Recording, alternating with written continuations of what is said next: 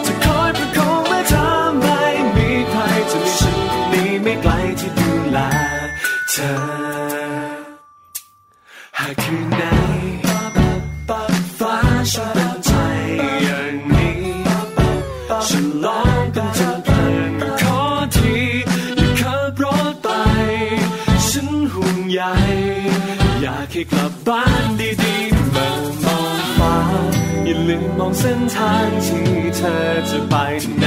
ไรเธอปลอดภัยเสมอ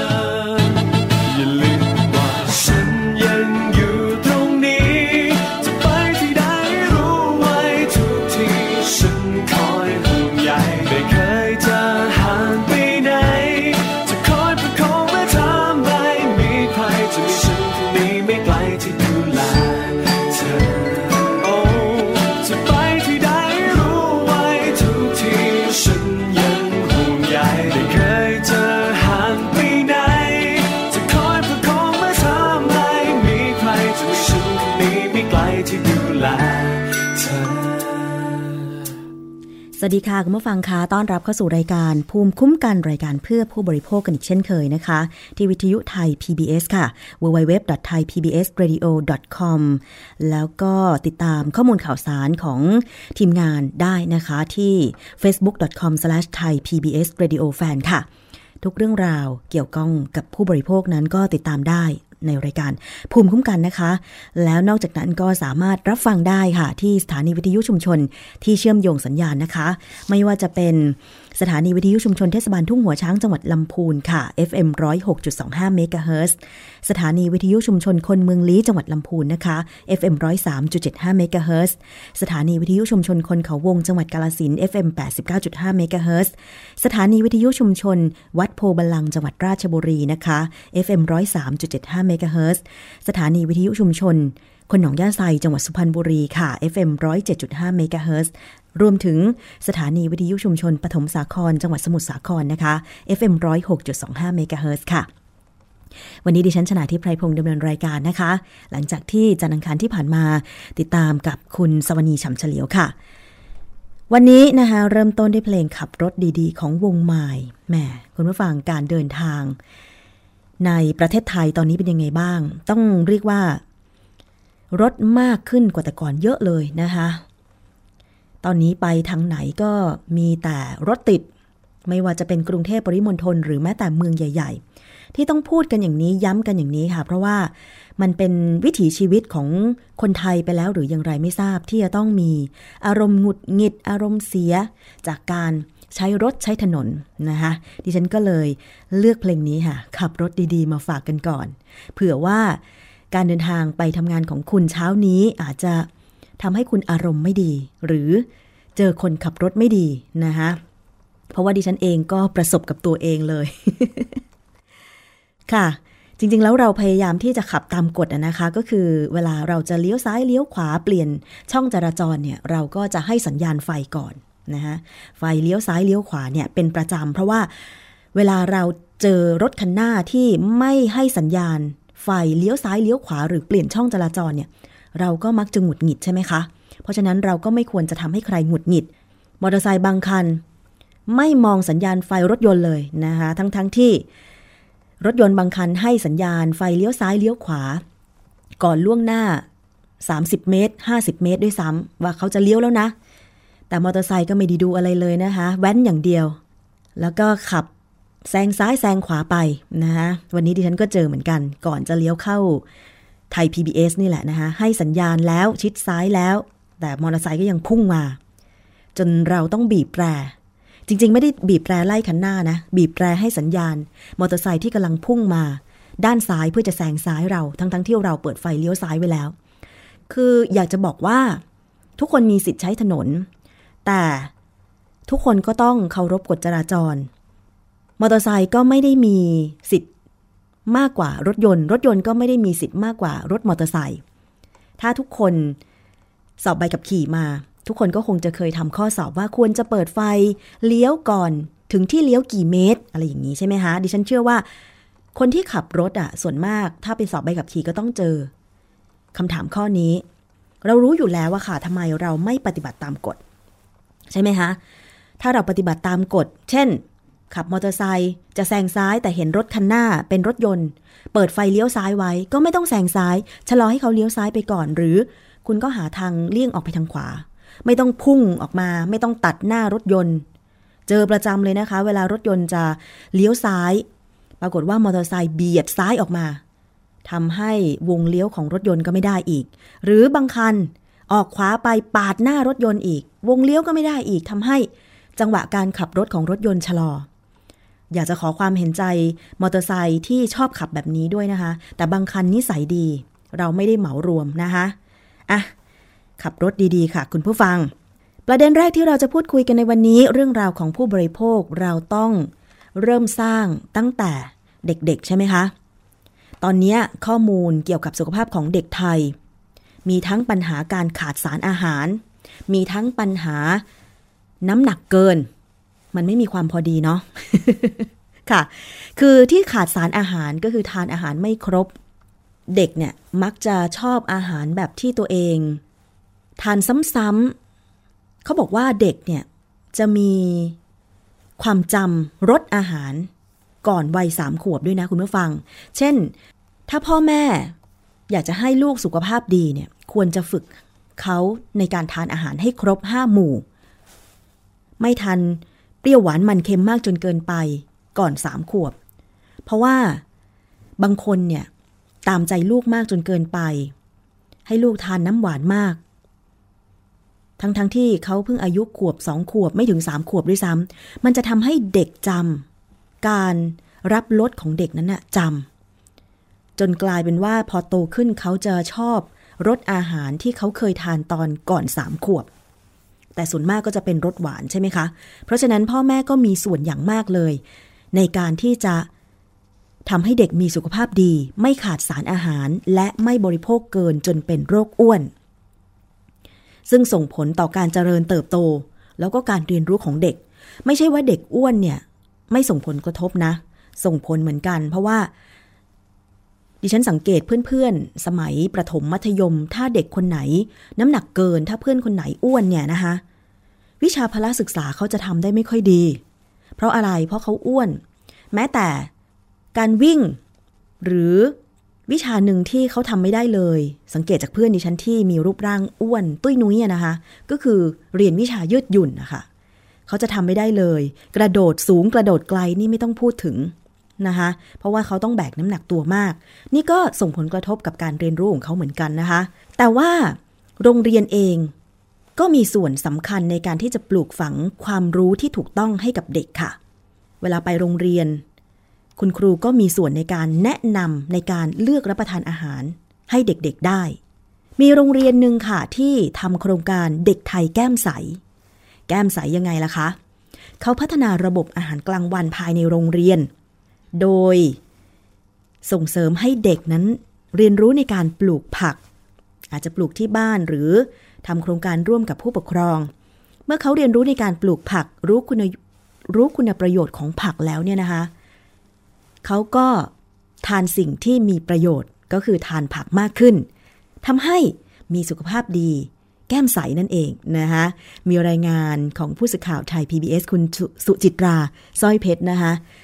ศูนย์การเรียนรู้ต้นแบบเด็กไทยแก้มใสไปฟังกันค่ะ การปลูกผักไฮโดรโปรนิก และการปลูกพืชหลากหลายชนิดตามแนวรั้ว เป็นฐานการเรียนรู้เกษตรในโรงเรียน ที่โรงเรียนแพร่กษาวิเทศศึกษาจังหวัดสมุทรปราการ ส่งเสริมให้นักเรียนเรียนรู้วิธีการปลูกผักด้วยตัวเอง ภายใต้พื้นที่จำกัด และหลักโภชนาการที่ถูกสุขลักษณะ จากการรับประทานผักปลอดสารพิษ และผักที่นักเรียนร่วมกันปลูก จะถูกนำมาเป็นวัตถุดิบสำหรับอาหารกลางวันสำหรับนักเรียนทุกคน สิ่งที่สำคัญก็คือว่าเราจัดประสบการณ์ให้กับเด็กเนี่ยได้เรียนรู้ตามแนวทางพระราชดำริของสมเด็จพระเทพรัตนราชสุดานะครับ โดยเฉพาะอย่างยิ่งเรื่องของเกษตรในโรงเรียน คือนำการเกษตรในโรงเรียนให้เด็กได้รู้จักคุณค่าของการปลูกพืชผักสวนครัว และนำพืชผักสวนครัวเนี่ยเข้ามารับประทานในอาหารกลางวัน ในโครงการอาหารกลางวันของโรงเรียน โดยทำในรูปแบบของสากลนักเรียนนะครับ โดยเด็กๆ แต่ละห้องนี้ก็จะปลูกผักพืชผักสวนครัวของแต่ละคนมา แล้วก็เมื่อเมื่อโตมาแล้วก็จะเอามานำไปส่งที่สากลสากลก็จะนำเด็กๆเนี่ยเอาไปเอาผักของเด็กๆเนี่ยเข้าไปในโรงอาหาร เพื่อที่จะไปจำหน่ายให้กับโรงอาหารเด็กๆก็จะได้รับประทานผัก อันนี้เป็นกลยุทธ์ในการที่จะทำให้เด็กๆเนี่ยอยากทานผักผลไม้ เพราะเขาเป็นผลผลิตของเขาเอง หลังจากที่จำหน่ายได้แล้วเขาก็จะเอากลับมาทำบัญชีสหกรของเขาเป็นการเรียนคณิตศาสตร์ไปด้วยในตัวว่า เขาลงทุนไปเท่าไหร่เขาได้กำไรเท่าไหร่อย่างไร แล้วในขณะเดียวกันเขาก็จะเอากำไรที่เขาได้นั้นไปลงทุนต่อไปครับในขณะเดียวกันก็จะทำให้เด็กมีสุขภาพพลานามัยดีขึ้น และที่นี่คือสิ่งที่สำคัญคือเราได้รับความร่วมมือจากผู้ปกครองจำนวนมากที่เข้ามาช่วยในเรื่องของการทำเกษตรให้กับเด็กๆครับ โดยชุมชนต่างๆ จะเข้ามาในโรงเรียน แล้วก็เข้ามาช่วยดูแลผลผลิต และนำผลผลิตของเด็กเนี่ยกลับไปบ้านทำให้บ้านเรือนบ้านบ้านชุมชนต่างๆเริ่มรับประทานอาหารที่มีประโยชน์มากยิ่งขึ้นครับ คือเราพบว่ายังมีเด็กออกแบ่งเป็น 3 กลุ่มนะครับ คือกลุ่มปกติก็คือเด็กที่มีสุขภาพแข็งแรง อันที่สองก็คือกลุ่มเสี่ยงคือเสี่ยงผอมกับเสี่ยงอ้วน และสุดท้ายก็คือเด็กที่มีปัญหาแล้วคือเด็กที่มีน้ำหนักตัวลดน้อยกว่าปกติ หรือไม่เด็กที่มีน้ำหนักตัวเกิน เพราะว่ารับประทานอาหารและมีวิถีชีวิตไม่ถูกต้องนะครับ การที่เอาโครงการนี้เข้ามาทำให้เราได้มีวิถีชีวิตที่ถูกต้อง เราเราได้จัดโซนเช่น slim zone สำหรับว่าอาหารที่เด็กสำหรับที่มีน้ำหนักเกินเราจะจัดอาหารอย่างไร เราจะจัดกระบวนการออกกำลังกายให้เด็กที่มีน้ำหนักเกินอย่างไรในขณะเดียวกันเด็กที่ผอมหรือต่ำกว่าเกณฑ์นั้น เราก็จะจัดเพิ่มคาร์โบไฮเดรตเพิ่มสารอาหารมากยิ่งขึ้น ซึ่งเราได้จัดลงไปในโครงการอาหารกลางวันจะมีแม่บ้านมีคุณครูคอยดูแล แล้วก็เราก็จะมีสถิติมีการชั่งน้ำหนัก วัดส่วนสูงวัดน้ำหนักและดูพัฒนาการของเด็ก ภาพรวมเมื่อเราเข้าโครงการนี้ทำให้ประสบความสำเร็จเด็กเริ่มหนึ่งก็คือทานผักผลไม้มากยิ่งขึ้น อันที่สองคือเริ่มมีน้ำหนักส่วนสูงและมีพัฒนาการสมวัย มากยิ่งขึ้น แล้วก็ทำให้ผู้ปกครองเปลี่ยนเจตคติ ในการดูแลในการรับประทานอาหารที่บ้านของเด็กให้หาสิ่งที่มีประโยชน์เข้ามาด้วยครับที่ปลูกผักไฮโดรนี่ทำยังไงบ้างนำฟองน้ำมาแช่ในถังนะคะเราให้มันชุ่มแล้วใส่ผลิตลงไป และรอจนให้มันโตพอสมควรแล้วนำมาใส่แปลง ค่ะและระบบหมุนเวียนของน้ำจะทำจะวนเวียนไปวนเวียนมาและซึ่งก็คือสิ่งที่ดีนะไฮโดรโปนิกก็จะโตขึ้นค่ะนี่มันมีประโยชน์ยังไงบ้างคะลูกมีประโยชน์ทางร่างกายใช่ไหมคะบำรุงสายตาค่ะและทำให้เราเจะเดินกับเราได้ ค่ะชอบไหมคะเวลาเวลาเรียนวิชารับปลูกผักไฮโดรโปรนิกไม่ใช่เพียงแค่ว่าชอบค่ะชอบยังไงบ้างชอบผักเพราะผักเหมือนเราได้ปลูกปลูกผักอะค่ะแล้วการที่เราปลูกกินเองมันดีไหมคะดีค่ะดีค่ะมันช่วยยังไงบ้างช่วยดูแลสุขภาพนะคะอย่างที่ปลูกเสร็จแล้วผักที่เราปลูกเองเอามาทำอะไรคะนำมาขายโรงเรียนแพร่กษาวิเทศศึกษา เป็นต้นแบบศูนย์เรียนรู้เด็กไทยแก้มใส ของการบริหารจัดการอาหารและโภชนาการภายในโรงเรียนอย่างครบวงจร ทั้งด้านการเกษตร อาหาร โภชนาการและสุขภาพ ตามโครงการเด็กไทยแก้มใส ซึ่งเป็นโครงการตามพระราชดำริ สมเด็จพระเทพรัตนราชสุดาสยามบรมราชกุมารี เพื่อให้เด็กไทยมีพฤติกรรมการบริโภคที่เหมาะสมตามหลักโภชนาการ และเกิดการเรียนรู้อย่างสมดุลทั้งร่างกายและจิตใจ ผลการจัดระบบอาหารภายในโรงเรียนพบว่า สุขภาวะของเด็กดีขึ้นตามลำดับ โดยเด็กกลุ่มอายุ 6-14 ปี มีรูปร่างสูง และสมส่วนร้อยละ 64.8 และมีภาวะเริ่มอ้วนและอ้วนร้อยละ 17.37 ขณะที่เด็กมีภาวะผอมอยู่ที่ร้อยละ 9.7 และภาวะเตี้ย ร้อยละ 8.42 ทำมา 3 ปีนะครับ ก็เราทำใน 8 กิจกรรมหลักๆนะครับในเรื่องซึ่งทั้ง 8 กิจกรรมนี้ถือว่าเป็นการจัดระบบอาหารภายในโรงเรียน เริ่มตั้งแต่เกษตรกรรมในโรงเรียน การปรุงอาหารนะครับ แล้วการให้บริการอาหารที่ดีสุขภาพโดยเพิ่มผักผลไม้อย่างเงี้ยนะครับ ก็ทำมา 3 ปีดูข้อมูลเบื้องต้นเนยนะครับ เพราะว่าเด็กเนี่ยที่แน่ๆเรียนรู้ดีขึ้นโดยจากคะแนนนี้นะครับ แล้วมี สัญญาณบอกว่าจากข้อมูลเนี่ยนะครับว่าน้ำหนักตัวเนี่ยลดลง ซึ่งไม่ได้บอกว่าผอมนี้นะฮะถือว่าเป็นสิ่งคือไม่อ้วนนะซึ่งแสดงถึงเป็นลักษณะของสถานะทางสุขภาพที่อยู่ในน่าจะเฮลตี้สุขภาพว่าดีอย่างเงี้ยนะครับนะฮะทั้งนี้เนี่ยโครงการนี้ไม่ได้หมายความแค่จะไป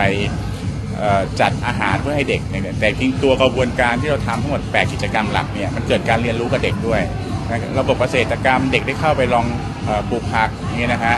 ลองเข้ามาเรียนรู้การทำสหกรณ์ในโรงเรียนเป็นยังไงนะครับปรุงอาหารที่ดีต่อสุขภาพ พวกนี้เนี่ยมันสามารถเอาไปใช้ได้ที่บ้านได้ด้วย ใช่ไหมครับนะฮะอืมกิจกรรมที่เราเน้นนะคะที่ใส่เข้าไปภายในโรงเรียนของโครงการแก้มใสเนี่ยเราเน้นเรื่องของอะไรยังไงบ้างคะครับเอ่อเป็นการจัดระบบครับเอ่อเอ่อลักษณะอาหารในโรงเรียน โดยความร่วมมือของทั้งครูเอ่อ นักเรียนผู้ปกครองแล้วก็ชุมชนต้องทำงานร่วมกันนะครับนะฮะก็คือเริ่มตั้งแต่ที่ผมบอกเริ่มตั้งแต่การทำยังไงที่จะเกษตรกรรมให้ได้ให้ได้ผักมาสอนวิธีการปรุง การจัดสหกรณ์ภายในโรงเรียน การบอกจะกินอย่างเดียว มันกินโดยลักษณะที่ผิดก็ไม่ได้เราก็ต้องสอนสุขลักษณะนิสัยเป็นยังไงนะครับให้ความรู้ด้านสุขภาพนะฮะพวกนี้มันจะทำให้เด็กเนี่ยได้ตระหนัก แล้วก็รู้เดี๋ยวไม่ใช่แค่คนอื่นมาจัดให้เขาต้องรู้ด้วยตัวเองด้วยนะพวกนี้มันจะส่งผลต่อสุขภาพในระยะยาวเมื่อเขาจบการศึกษาไปนี่ยครับการคัดเลือกโรงเรียนที่จะเข้ามาเป็นโครงการรูปแบบโครงการแก้มใสที่รับคัดเลือกยังไงบ้างครับเราก็ทำงานร่วมกันกับกระทรวงศึกษานะครับ แล้วเราก็พิจารณาในหลักก็คือเรื่องความพร้อมของโรงเรียนนะครับของชุมชนร่วมด้วยนะครับนะฮะซึ่งตอนแรกเนี่ยเราได้มาทั้งหมดเนี่ย544 โรงเรียนนะครับหลังจากทำไปเนี่ย เราก็อยากจะขยายผลต่อนะครับ ใน 544 เนี่ยเราก็เลยสามารถที่จะบอกได้ว่าเป็นโรงเรียนศูนย์เรียนรู้ ก็คือมีระบบจัดการที่ดีมากนะครับ สามารถให้โรงเรียนอื่นเนี่ยเข้ามาเรียนรู้มองมองเห็นของจริงได้เลย ไม่ใช่ดูแค่ในกระดาษอย่างเดียว ให้มาดูว่าเขาทำยังไง มาดูงานไปเลยได้นะฮะเราก็เจตนาว่าจากร้อยยี่สิบสองโรงเรียนที่เห็นผลชัดเจนเนี่ยนะครับ จะขยายต่อไปให้โรงเรียนอื่นๆอีก 30,000โรงเรียนได้เข้ามาเรียนรู้ การส่งเสริมโภชนาการที่ดีและเหมาะสมให้กับเด็กช่วงวัยเรียน เป็นพื้นฐานสำคัญ ส่งเสริมให้เด็กเจริญเติบโตสมวัย มีสุขภาพแข็งแรงและพัฒนาการที่ดี ทั้งร่างกายสติปัญญาและจิตใจ ปัจจุบันมีสถานศึกษาทั่วประเทศ เข้าร่วมโครงการเด็กไทยแก้มใสจำนวน 544 แห่ง และได้รับคัดเลือกเป็นศูนย์เรียนรู้เด็กไทยแก้มใสจำนวน 122 แห่ง อนาคตจะขยายให้ครอบคลุมโรงเรียนอีก 30,000 แห่ง สุจิตราสร้อยเพชร ไทย PBS รายงาน ถือเป็นโครงการที่ดีมาก ๆ เลยนะคะ ศูนย์การเรียนรู้ต้นแบบ เด็กไทยแก้มใส ส่งเสริมให้เด็ก ปลูกผัก รู้จัก คุณประโยชน์ของผักแล้วก็จะได้ชอบในการทานผักนะคะ อยากจะให้ขยายไปสู่โรงเรียนต่างๆ ทั่วประเทศเลยทีเดียวค่ะ เสียงจากในรายงานนะคะ คือเสียงของคุณภาคินัยสุนทรวิพาทผู้อำนวยการโรงเรียนแพร่กษาวิเทศศึกษาจังหวัดสมุทรปราการ เสียงของเด็กหญิงกุริศราฉายงามค่ะ เป็นนักเรียนชั้นป .2 นะคะ โรงเรียนแพร่กษาวิเทศศึกษาจังหวัดสมุทรปราการ และเสียงของรองศาสตราจารย์นายแพทย์ปัญญาไข่มุกค่ะ กรรมการผูผู้ทรงคุณวุฒิสสสนั่นเองนะคะ จบจากเรื่องของอาหารค่ะ มาถึงเรื่องของการขับขี่กันบ้าง การขับขี่รถจักรยานยนต์บนทางเท้านั้น เป็นปัญหาที่ละเมิดสิทธิคนเดินเท้าอย่างมาก ๆนะคะ อยากจะให้คนขับขี่รถจักรยานยนต์บนทางเท้ากลายเป็นผู้เดิน จะได้มีความรู้สึกว่าเออคุณโดนละเมิดยังไงเดินอยู่ดีๆ คิดว่าทางเท้าปลอดภัยไม่มีรถมาชนแน่ กลับกลายเป็นว่าโดนบีบ แตรไล่ซะอย่างนั้น อันนี้ดิฉันเคยโดนมาแล้ว แถวหน้ารามนะคะ คุณตำรวจสอนอหัวหมากสามารถที่จะไปดูได้เลยนะคะรถมอเตอร์ไซค์เยอะเลยที่วิ่งบนทางเท้า พอ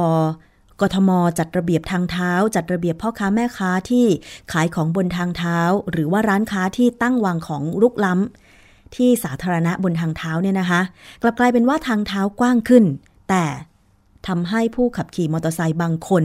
เห็นแก่ตัวไม่ปฏิบัติตาม วินัยจราจรแล้วก็เบียดเบียนคนเดินเท้าด้วยการนำรถมอเตอร์ไซค์ไปวิ่งบนทางเท้า บางทีไม่ใช่วิ่งแบบสวนทางนะคะ วิ่งไปในทิศทางเดียวกับรถที่วิ่งบนท้องถนนก็มี เพราะว่าการจราจรมันติดขัด อันนี้คือไม่มีจิตสำนึกมาก ๆ เลยทีเดียวนะคะ และเป็นปัญหาที่ผู้เดินเท้า ร้องเรียนไปที่กทมมากทีเดียว จึงมีมาตรการในการแก้ไขปัญหา ผู้ขับขี่รถจักรยานยนต์บนทางเท้า โดยสถิติก็พบว่าผู้กระทำผิดส่วนใหญ่ เป็นวินมอเตอร์ไซค์หรือรถจักรยานยนต์รับจ้างนะคะ ดังนั้นผู้บริหารของกทมพลตำรวจโทอำนวยนิ่มมโนรองผู้ว่าราชการ กทม ก็บอกว่าจะเพิ่มโทษ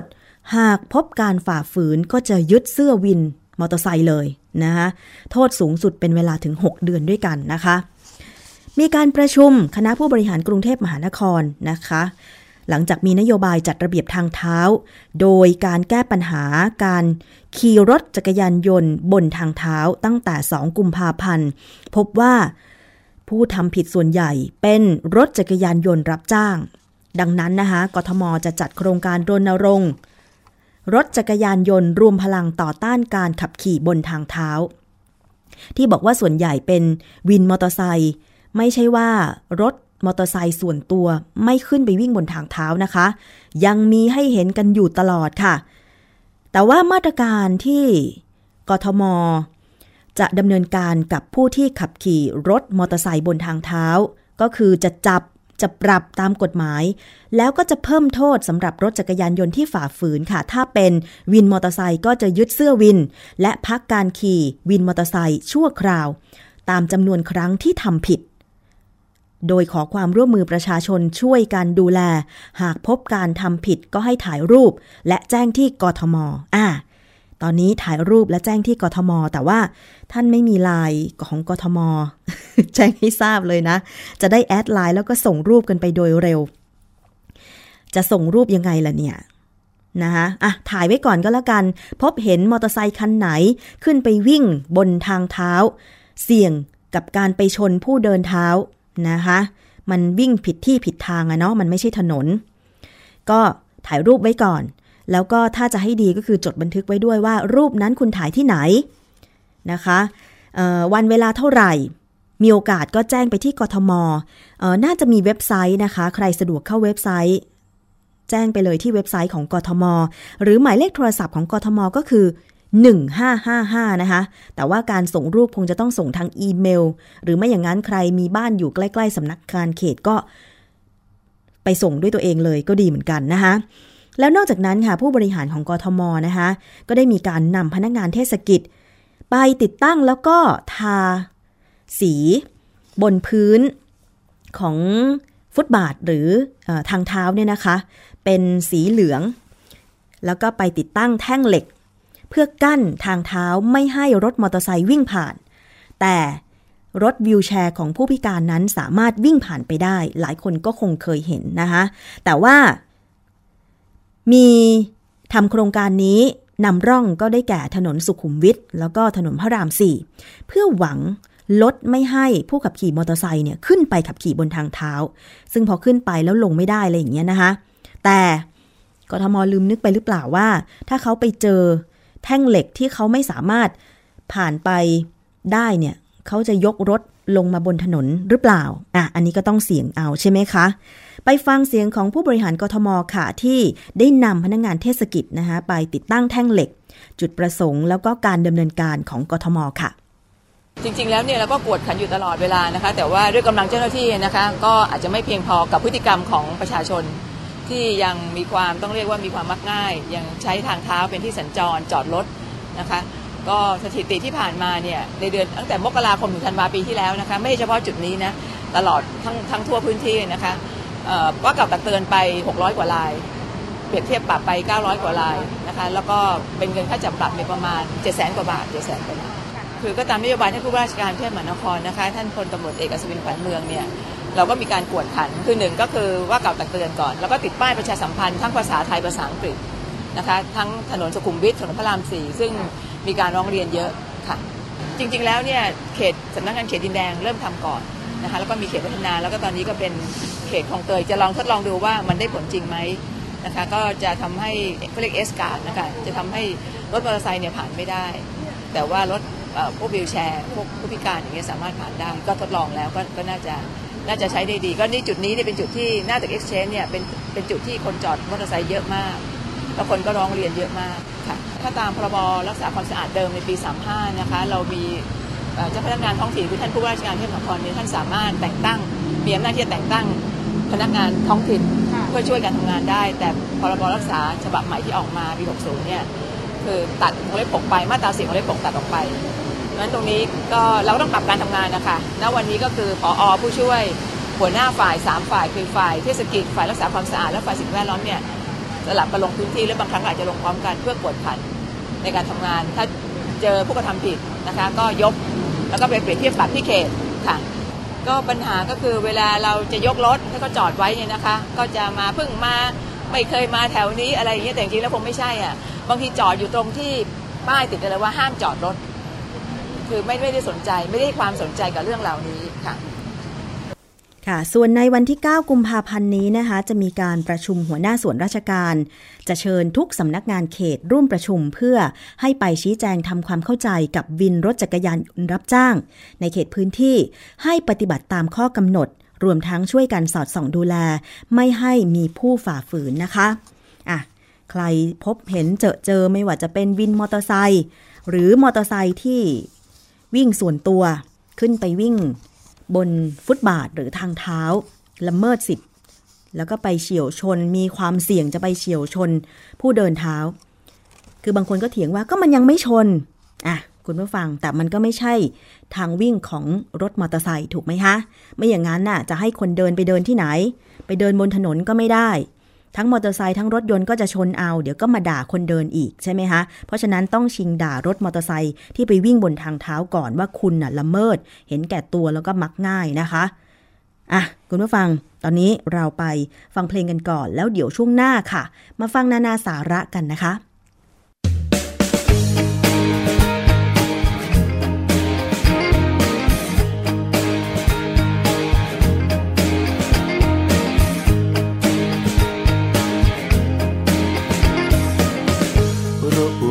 กำเริบจนทนไม่ได้หมอก็ขอให้หนีจากกรุงเทพไปที่เลือกมาจังหวัดนี้เพราะเห็นว่าอากาศดีกว่าที่ใด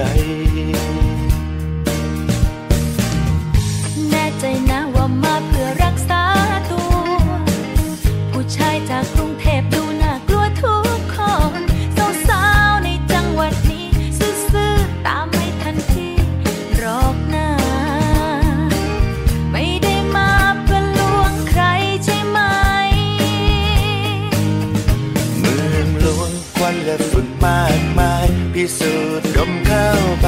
ร่างกายก็เป็นภูมิแพ้ผู้หญิงที่กลุ่มเจ็บก็อันตรายเพราะพวกเธอหลายใจ หัวใจพี่เองก็แพ้เป็นแต่มาเจอเธอเท่านั้นฉันสุขใจเหลือเกิน ขอร้องให้เธออย่าเมินช่วยรักษาใจ พี่จ๋า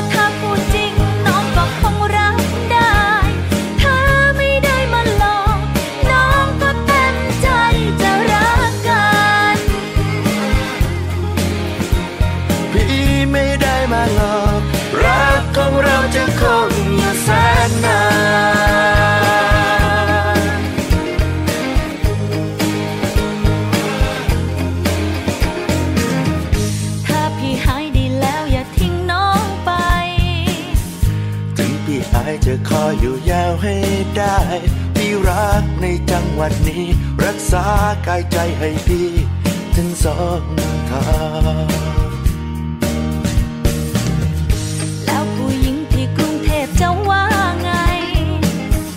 เธอเหล่านั้นจิตใจสู้น้องไม่ได้ เขาสวยกันจังพี่จ๋าเพราะสัญญากรรมหลอกหน้าอย่าไปสนใจ ความงามจริงๆต้องออกจากข้างในเมืองหลวงควันและฝุ่นมากมายพิสูจน์ดมเข้าไป ร่างกายก็เป็นภูมิแพ้ผู้หญิงที่กรุงเทพก็อันตรายเพราะพวกเธอหลายใจ หัวใจพี่เองก็แพ้มันแต่มาเจอ ใจเหลือเกิน ขอร้องให้เธออย่าเมินช่วยรักษาใจ พี่จ๋าถ้าพูดจริง น้องก็คงรักได้ ถ้าไม่ได้มาหลอกน้องก็เต็มใจจะรักกัน พี่ไม่ได้มาหลอก รักของเราจะคงอยู่แสนนาน ฝุ่นมากมาย พิสูจน์ดมเข้าไป ร่างกายก็เป็นภูมิแพ้ผู้หญิงที่กรุงเทพก็อันตราย เพราะพวกเธอหลายใจ หัวใจพี่เองก็แพ้มันแต่มาเจอเธอเท่านั้นฉันสุขใจเหลือเกิน ขอร้องให้เธออย่าเมินช่วยรักษาใจ พี่จ๋า รักได้ถ้าไม่ได้มาหลอกน้องก็เต็มใจจะรักกันพี่ไม่ได้มาหลอกรักของเราจะคงอยู่แสนนาน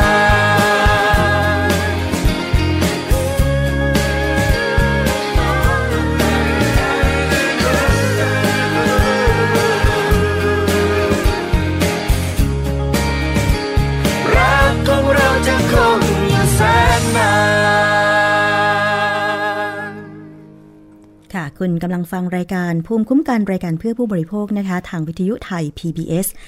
www.thaipbsradio.com ค่ะ ช่วงนี้มีอีกช่วงหนึ่งที่น่าสนใจก็คือนานาสาระ โดยคุณยศพรพยุงสุวรรณนะคะ ไปฟังกันซิว่า วันนี้จะเป็นเรื่องเกี่ยวกับอะไรค่ะ นานาสาระ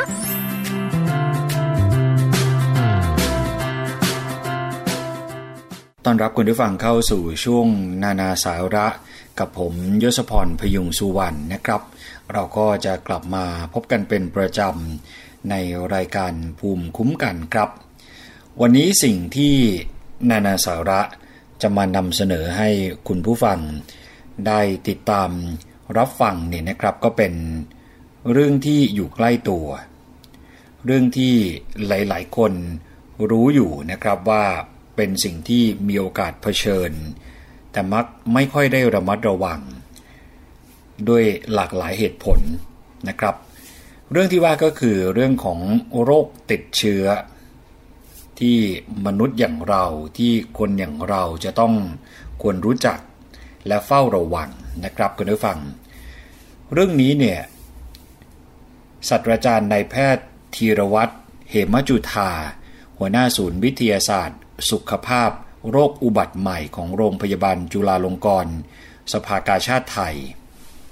นะครับได้เคยให้คำแนะนำไว้เกี่ยวกับวิธีในการรับมือกับไวรัสอุบัติใหม่ ย้อนกลับไปประมาณ 30 ปีที่ผ่านมานี่นะครับคุณผู้ฟัง มีโรคติดเชื้อ เกิดขึ้นมากมายหลากหลาย และแน่นอนนะครับว่า การติดเชื้อที่เกิดขึ้นมากมายแล้วก็หลากหลายเนี่ยที่มาของการเกิดขึ้นที่ว่านี้ส่วนหนึ่งเลยเนี่ยนะครับ ก็มาจากสภาวะโลกที่ไร้พรมแดน และทั้งหมดที่ว่ามาเนี่ยก็เข้าใกล้ตัวเราเนี่ยมากขึ้นนะครับ ถ้าคุณผู้ฟังจะพอจำได้ย้อนกลับไปเนี่ยไม่ว่าจะเป็นโรคซาร์สนะครับ โรคไข้สมองอักเสบนิปา โรคไข้สมองอักเสบ เวสไนโรคอีโบลา โรคไข้หวัดนก และอื่นๆอีกมากมายนะครับ นี่คือโรคติดเชื้อที่เกิดขึ้น เพียงแค่ประมาณ 30 ปีที่ผ่านมา พอรู้อย่างนี้แล้วนะครับสิ่งที่เราควรจะต้องตั้งรับด้วยแล้วก็เตรียม เพื่อที่จะ ลดโอกาสลดความเสี่ยงที่เราจะเป็นหนึ่งในผู้ป่วยเหล่านั้นนะครับก็เป็นสิ่งที่จำเป็น แล้วก็ถึงเวลาแล้วนะครับที่ทุกคนเนี่ยน่าจะต้องเตรียมในการรับมืออย่างใกล้ชิด เพื่อเฝ้าระวังและป้องกันการระบาดของเชื้อที่ว่านี้ เริ่มกันจากตัวเราเริ่มกันในระดับ ปัจเจกบุคคลกันก่อน อย่างที่ได้บอกไปว่าศาสตราจารย์ในแพทย์ธีรวัตรเหมจุธาศูนย์ วิทยาศาสตร์สุขภาพโรคอุบัติใหม่ โรงพยาบาลจุฬาลงกรณ์สภากาชาติไทย อาจารย์หมอธีรวัตรเคยแนะนำวิธีการรับมือกับไวรัสอุบัติใหม่ ด้วย 3 วิธีที่จะสร้างกำแพงในการกั้นโรคนะครับหนึ่งเลยไม่ใช่เรื่องยากแล้วก็เชื่ออีกเหมือนกันว่าคุณผู้ฟังหลาย ๆ ท่านเนี่ยทราบอยู่แล้วนะครับ ก็คือการทำตัวให้แข็งแรงที่สุด โดยการออกกำลังกาย รับประทานอาหารให้ครบทั้งห้าหมู่ และอาหารที่เราทานเข้าไปเนี่ยก็ต้องสดและสะอาดด้วยนะครับนี่คือวิธีแรกที่เราจะสร้างกำแพงในการกั้นโรคที่ว่านี้สองก็คือสำรวจและติดตามข่าวสาร เกี่ยวกับโรคติดเชื้อ จากแหล่งข่าวที่มีความน่าเชื่อถือ และระบุแหล่งที่มาของข่าวได้ ในทางกลับกันก็ต้องระมัดระวัง โดยเฉพาะข่าวที่ส่งต่อกันทางโซเชียลมีเดียโดยเฉพาะทางไลน์นะครับ เพราะว่าหลายครั้งเป็นข่าวปลอมที่เชื่อถือไม่ได้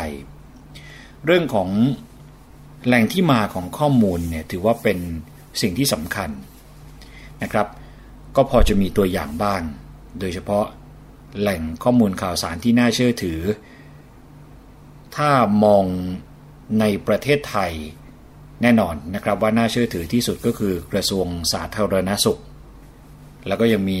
เว็บไซต์นะครับของคณะแพทยศาสตร์ของมหาวิทยาลัยต่างๆ หรืออย่างศูนย์ ข้อมูลโรคติดเชื้ออุบัติใหม่ คณะแพทยศาสตร์จุฬาเขาก็กำลังสร้างเว็บไซต์ขึ้นมา ซึ่งตอนนี้นะครับก็อยู่ระหว่างการพัฒนาเนี่ยให้เป็นเรียลไทม์แบบวันต่อวัน แล้วก็ข้อมูลที่ออกมาเนี่ยก็จะเป็นข้อมูลที่ทันสมัย โดยประสานความร่วมมือนะครับกับสำนักระบาดวิทยาแห่งชาตินำข้อมูลที่ควรจะเผยแพร่ ไปสู่ประชาชนเนี่ยนำมาเผยแพร่ผ่านเว็บไซต์ที่ว่านี้เพื่อให้ทุกๆคนเนี่ยเกิดความตระหนักรู้ แต่ไม่ใช่การตื่นตระหนกนะครับ ก็สามารถไปติดตามข้อมูลแล้วก็ข่าวสารที่น่าสนใจตามช่องทางที่ได้บอกมา ก็เป็นช่องทางที่น่าเชื่อถือนะครับ แล้วก็ไว้วางใจได้ นี่คือวิธีที่2ครับในการที่จะสร้างกำแพงในการกั้นโรค 3. สำหรับประชาชนเองเนี่ยนะครับก็ต้องสังเกตอาการ กรณีที่มีไข้ปกติ เมื่อทานยาพาราเซตามอล1เม็ด500 มิลลิกรัม ทุกๆ 4 ชั่วโมงแล้วเนี่ยยังเอาไม่อยู่นะครับ อาการยังหนักขึ้นหรือยังทรงอยู่เหมือนเดิมเนี่ยไม่ควรนิ่งนอนใจ ควรจะรีบไปพบคุณหมอเนี่ยโดยด่วนเลยนะครับ แล้วก็กรณีที่มีไข้บวกอวัยวะอื่น ๆ ที่ผิดปกติ เช่น ตัวเหลือง ตาเหลือง ไอ จาม หรือว่าอ่อนเพลียมากเนี่ยนะครับ แสดงให้เห็นความรุนแรงของโรคที่อาจจะนิ่งนอนใจไม่ได้ นอกจากนั้นก็ต้องสังเกตนะครับว่าถ้ามีคนในครอบครัวเป็นไข้เมื่อวาน พอวันรุ่งขึ้นเนี่ยคนในบ้านก็อาจจะเป็น ติดต่อจากกัน ก็แสดงให้เห็นนะครับว่า ความรุนแรงในแง่ของความเร็วในการแพร่เชื้อเนี่ยสูง ถึงจะไม่มีอาการเจ็บป่วยรุนแรงก็ตาม ก็ควรจะมีการรายงานให้หน่วยงานสาธารณสุขของรัฐเนี่ยได้รับทราบ เพื่ออะไรก็เพื่อการวางแผนการรับมือ แล้วก็มีการมองไปถึงในอนาคตนะครับว่าคงจะต้องมีหน่วยงานที่รับผิดชอบในด้านนี้ในแต่ละพื้นที่เนี่ยโดยตรง และสามารถตรวจสอบข้อมูลว่าจริงหรือไม่ ก่อนที่จะนำข้อมูล ส่งต่อไปยังหน่วยงานส่วนกลางสำนักระบาด หรือกระทรวงสาธารณาสุขนะครับ นี่ก็คือสิ่งที่คุณหมอธีรวัตรเหมจุธาหัวหน้าศูนย์วิทยาศาสตร์ สุขภาพ โรคอุบัติใหม่ โรงพยาบาลจุฬาลงกรณ์สภากาชาติไทย นอกจากแนะนำสามวิธีในการสร้างกำแพงกั้นโรคแล้วเนี่ยยังแนะนำต่อไปถึงการสังเกตความผิดปกตินะครับที่อาจจะเกิดขึ้นและควรจะรีบมาพบคุณหมอรวมไปถึงการแจ้งหน่วยงานของรัฐ ที่มีหน้าที่ในการหยุดการแพร่ระบาด หยุดการแพร่เชื้อ ลดความเสี่ยงสำหรับคนอื่นๆ ที่อยู่รอบข้างของเรา ซึ่งอาจจะเป็นคนป่วยเองนะครับ คุณผู้ฟังก็เป็นคำแนะนำนอกจากนั้นครับทางศูนย์ที่ว่าเนี่ยเขาก็กำลังติดตาม ไม่ใช่แค่ในคนเท่านั้นนะครับ ในสัตว์เนี่ยเขาก็ติดตามเช่นเดียวกัน อย่างเชื้อโคโรนาในกลุ่มตระกูลซาร์สและเมอร์สเนี่ยนะครับ ติดตามเพื่ออะไรก็ติดตาม ดูว่าจะมีวิวัฒนาการ ผันเข้าใกล้คนได้หรือไม่ แล้วก็ติดตามพื้นที่ทั่วประเทศร่วมกับสำนักระบาดนะครับ มีการตรวจวิเคราะห์ตัวอย่างต้องสงสัยว่า หน้าตาแบบนี้เนี่ยเป็นเชื้อกลุ่มไหน เชื้อที่น่าจับตามมองขนาดนี้เนี่ยคุณหมอธีรวัตรบอกว่ามีเต็มไปหมดเลยนะครับ เพราะว่าในบ้านเราเนี่ยปัจจุบัน คนเป็นไข้โดยที่ไม่ทราบสาเหตุเนี่ยมากถึง 50-70%เป็นไข้สมองอักเสบไม่ทราบสาเหตุประมาณ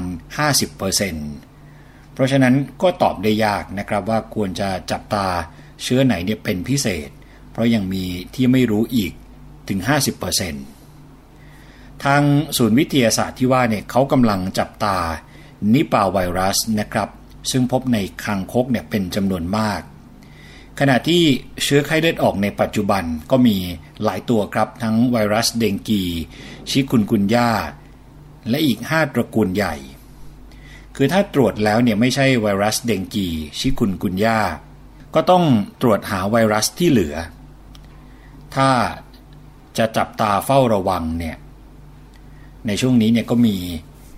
หลายโรคทีเดียวหนึ่งในนั้นที่ก็ควรจะเฝ้าระวัง ก็เป็นโรคที่รู้จักกันดีอยู่แล้วนะครับ อย่างไข้หวัดนก แต่ก็ยังมีไข้หวัดที่ไม่ใช่ไข้หวัดนกอยู่อีกมาก ซึ่งมาจากสัตว์อื่นที่ไม่ใช่นก ไก่หรือว่าเป็ดไล่ทุ่ง ดังนั้นครับสิ่งที่น่ากลัวเนี่ยคุณหมอธีรวัตรบอกว่าไม่ใช่เชื้อตัวที่เฝ้าระวัง แต่ควรจะกลัวตัวที่ไม่ได้เฝ้าระวังมากกว่านะครับ แล้วก็ขณะที่เราไม่ดูเชื้อเป็นตัวตัวแต่ดูเป็นกลุ่มอาการ ดูที่ความรุนแรงคือโอกาสเสียชีวิต พิการ และดูความรุนแรงในแง่ของการระบาดว่ารวดเร็วแค่ไหน อันนี้คือสิ่งที่เขากำลังจับตาแล้วก็มองในทุกมิติ มองอย่างรอบด้านเนี่ยมากขึ้นนะครับ พูดถึงเรื่องของไข้สมองอักเสบเนี่ยผมเพิ่มเติมตรงนี้ให้นิดหนึ่งแล้วกันสำหรับข้อมูลที่มีผู้เชี่ยวชาญได้แนะนำไว้เช่นเดียวกัน นะครับ ตัวเชื้อที่คุ้นเคยและต้องเฝ้าระวังเนี่ยก็คือไข้หวัดใหญ่ เชื้อไวรัสเมอร์สนะครับไข้เลือดออก และไข้สมองอักเสบ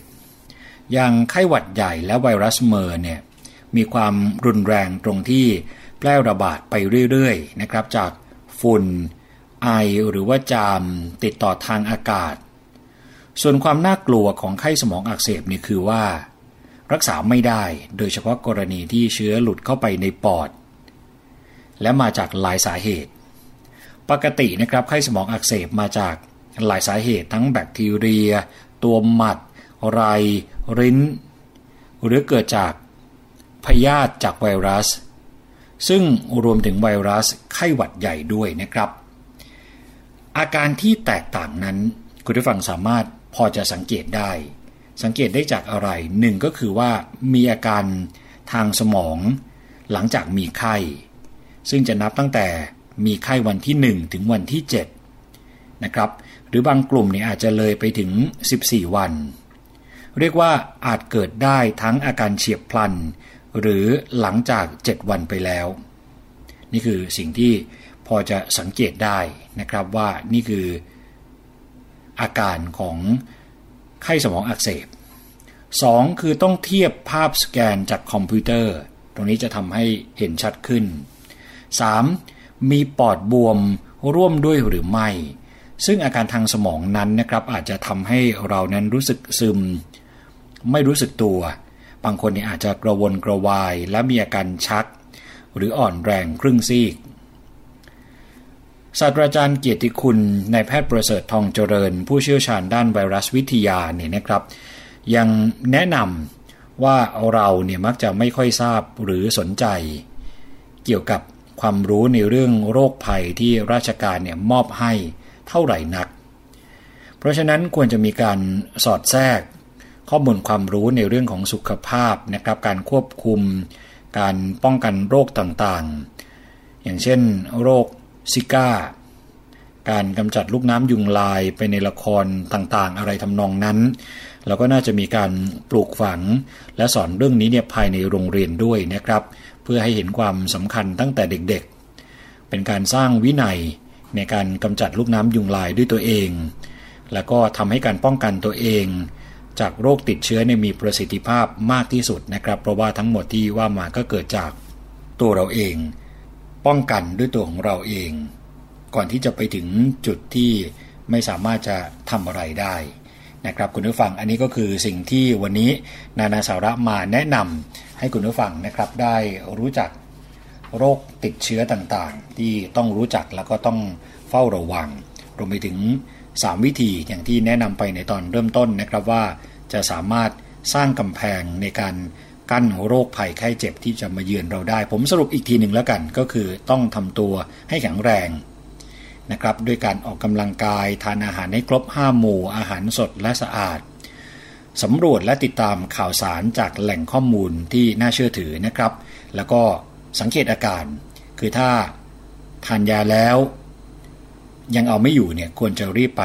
พบคุณหมอนะครับ นี่ก็คือ 3 วิธีในการที่จะป้องกัน โรคต่างๆ ที่จะมาเยือนเรานานาสาระต้องขอขอบคุณข้อมูลดีๆนะครับ จากกรุงเทพธุรกิจครับ เราจะกลับมาพบกันใหม่วันพรุ่งนี้ วันนี้ผมยศพรพยุงสุวรรณพร้อมกับทีมงานในช่วงนานาสาระ ต้องขอตัวลาไปก่อน สวัสดีครับ นานาสาระ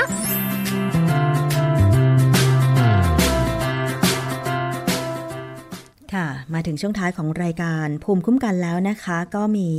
ข่าวคราวเรื่องของรถโดยสารมาฝากกันค่ะ แต่ว่าเป็นข่าวที่ไม่ค่อยดีสักเท่าไหร่นะคะ แต่ก็ถือว่าการทำงานของสำนักงงานขนส่งจังหวัดนี่ ก็เข้มงวดดีเหมือนกันนะคะ จากกรณีที่มีนักท่องเที่ยวต่างชาติ หลายคนนะคะ เดินทางโดยรถทัวร์ โดยสารไม่ประจำทางหมายเลขทะเบียน 32ขีด2076 กรุงเทพมหานคร แต่ว่าของสูญหายระหว่างการเดินทาง จับมือใครดมไม่ได้นะคะของที่สูญหายน่ะเป็นเงินในกระเป๋าเกือบ 1 0 0 0 0แสนบาท ระหว่างที่โดยสารมากับรถทัวร์ไม่ประจำทางคันดังกล่าว จากกรุงเทพมหานครไปยังจังหวัดเชียงใหม่ เมื่อวันจันทร์ที่ 6 กุมภาพันธ์ที่ผ่านมานะคะ ทางนักท่องเที่ยวเองก็ได้แจ้งตำรวจตำรวจไปสอบสวน พนักงานขับรถ แล้วก็พนักงานบริการบนรถ ปฏิเสธว่าไม่ได้กระทำการโจรกรรม ลักทรัพย์สินของผู้โดยสาร และทางเจ้าของรถเองก็ยินยอมชดใช้เงินแก่ผู้โดยสารค่ะ แต่เรื่องยังไม่จบเท่านี้ เพราะว่า เจ้าหน้าที่ขนส่งเองก็ได้ไป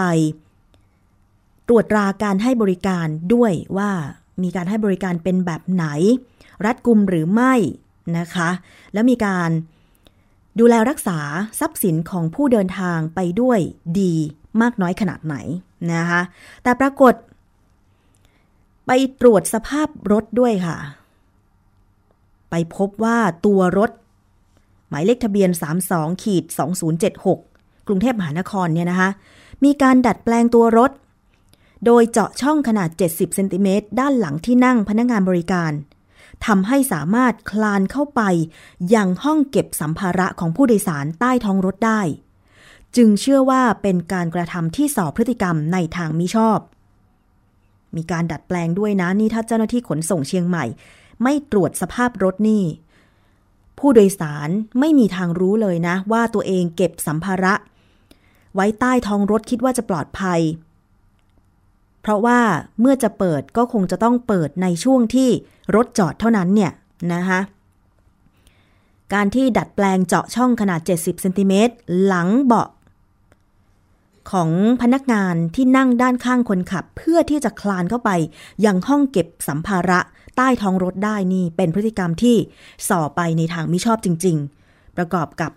เงินของนักท่องเที่ยวต่างชาติ หายไปเกือบแสนนี่ มันส่อจริง ๆ นะคะ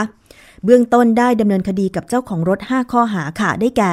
1. ใช้รถโดยสารไม่ประจำทางมาเดินรถ ในลักษณะรถประจำทาง มีโทษปรับไม่เกิน 200,000 บาท 2. ก็คือดัดแปลงสภาพรถ มีโทษปรับไม่เกิน 5,000 บาท 3. เปลี่ยนแปลงเครื่องยนต์โดยไม่ได้รับอนุญาตมีโทษปรับไม่เกิน 5,000 บาท 4. ไม่กำกับดูแลปล่อยให้มีการลักขโมย ทรัพย์สินบนรถ มีโทษปรับไม่เกิน 50,000 บาท รวมทั้งถอนทะเบียนรถออกจากบัญชีของขนส่ง หรือขอสอบอ11 หรือใบอนุญาตประกอบการขนส่ง นอกจากนั้นยังดำเนินการเพิกถอนใบอนุญาตขับรถของพนักงานขับรถ และดำเนินคดีกับพนักงานบริการ ข้อหาไม่มีใบอนุญาตในการให้บริการ ซึ่งมีโทษปรับไม่เกิน 40,000 บาทด้วย นอกจากเป็นความไม่ปลอดภัยของผู้โดยสารแล้วยังเสียภาพพจน์การท่องเที่ยวอย่างมากเลยนะคะ ผู้ให้บริการรถสาธารณะทั้งหลาย ไปกระทำเช่นนี้กับนักท่องเที่ยวได้อย่างไร ไม่นึกถึงใจเขาใจเราเวลาเราเดินทางไปต่างประเทศ ถ้าเราไปเจอเหตุการณ์โดนลักขโมยทรัพย์สินไประหว่างทางโดย คนขับรถหรือโดยพนักงานหรือไปหายบนรถโดยสารสาธารณะที่เราโดยสารไปเนี่ยเราจะรู้สึกอย่างไร เราเศร้าเสียใจเราไม่ใช่บ้านเมือง คือไม่ใช่บ้านเมืองเรา เราจะเอาเงินที่ไหนกินที่ไหนใช้ที่ไหน ซื้อตั๋วเครื่องบินกลับบ้านถึงแม้ว่าบางคนบอกว่าก็ อาจจะมีการจองตั๋วเครื่องบินแบบไปกลับ แต่ในระหว่างที่ยังไม่สามารถกลับบ้านได้ล่ะนะคะเราจะไปขอความช่วยเหลือจากใคร ใช่ไหมคะ อันนี้เสียภาพพจน์เป็นอย่างมาก ขอให้เจ้าหน้าที่เนี่ยนะคะดำเนินการอย่างเคร่งครัดกับรถทัวร์คันนี้นะคะ หมายเลขทะเบียน 32ขีด2076 กรุงเทพมหานครเป็นรถทัวร์โดยสารไม่ประจำทาง ตอนนี้ก็มีการพ่นสีสเปรย์คำว่าห้ามใช้ที่หน้ากระจกรถคันนี้แล้วนะคะถ้ายังเห็นมีวิ่งอยู่หรือ หัวหมอก็อาจจะแบบไปเปลี่ยนกระจกใหม่อะไรเงี้ยไม่ได้จำทะเบียนไว้นะคะ32ขีด2076 กรุงเทพมหานครเขาห้ามใช้ มีการเพิกถอนมีการดำเนินคดี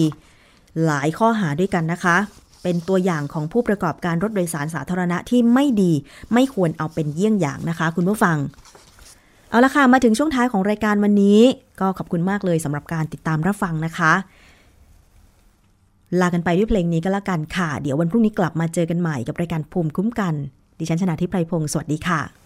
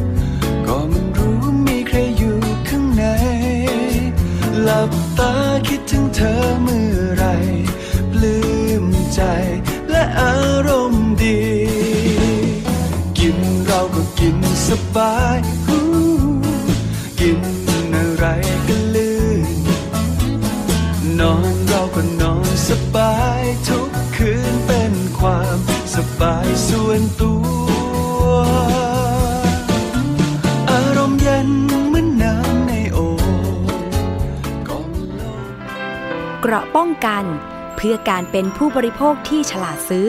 และฉลาดใช้ ในรายการ ภูมิคุ้มกัน